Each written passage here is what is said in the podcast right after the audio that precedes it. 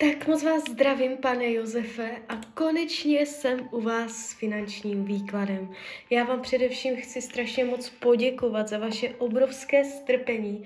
Opravdu moc si toho vážím. A já už se dívám na vaši fotku, míchám u toho karty a my se spolu podíváme teda na vývoj finanční pracovní situace. Uvidíme, co uvidíme. Tak moment.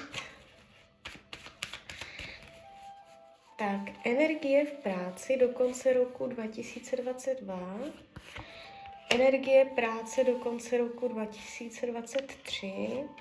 Finance 2022, finance 2023. Tak se podíváme, co se nám tu ukazuje. Uh, jakoby nemáte to vůbec špatné. Když se dívám co se týče práce, dojde tam k vývoji. Uh, nemůžu ani vyloučit to, jakoby, že se zlepší pracovní podmínky. Padají vám tady andělské karty, to znamená, že jste pod ochranou. Vůbec se nemáte čeho bát. Uh, I kdyby ta práce, kde jste nevyšla, tak vždycky si dobře najdete jinou. Je tady vidět vaše pracovní schopnost, je tady vidět, že se v práci dobře domluvíte, je tady dobrá diplomatická dohoda, jo, je tady schopnost dobře komunikovat v práci. To znamená, nebude to tak, že byste chtěl něco vykomunikovat a byl byste odmítnutý a věci by dopadly k vaší nespokojenosti. Práce se ukazuje jako mm, přijímavá, že budete uh, budete přijat. Jo? Když byste například uh, o něco žádal nebo měnil práci nebo si za něčím šel, dobře to dopadne. Jo? Pracovní plány budou naplněné. Jak do konce roku 2022, tak do konce roku 2023. Je tady vítr v plachtách, bude se dařit, uh, nevidím tady zásadní průšvihy. I kdyby byly, tak ta energie půjde nahoru. Co se týče financí, tady už uh, mě to barví trošku tmavo.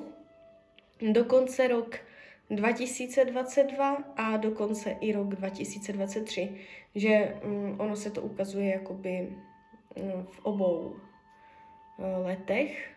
Když se podívám um, na ty peníze v roce 2022, je tady pád mohlo dojít k nějaké krizi, k, nějakou, k nějakému otřesu, něco mohlo dát vašim penězům nebo finanční situaci zabrat, možná nějaká ženská.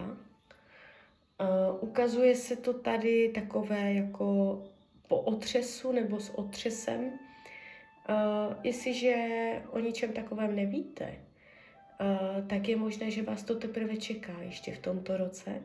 Nějaké zakopnutí finanční, jakoby ten rok 2022 můžete mít pocit, že nejste finančně spokojený a naplněný.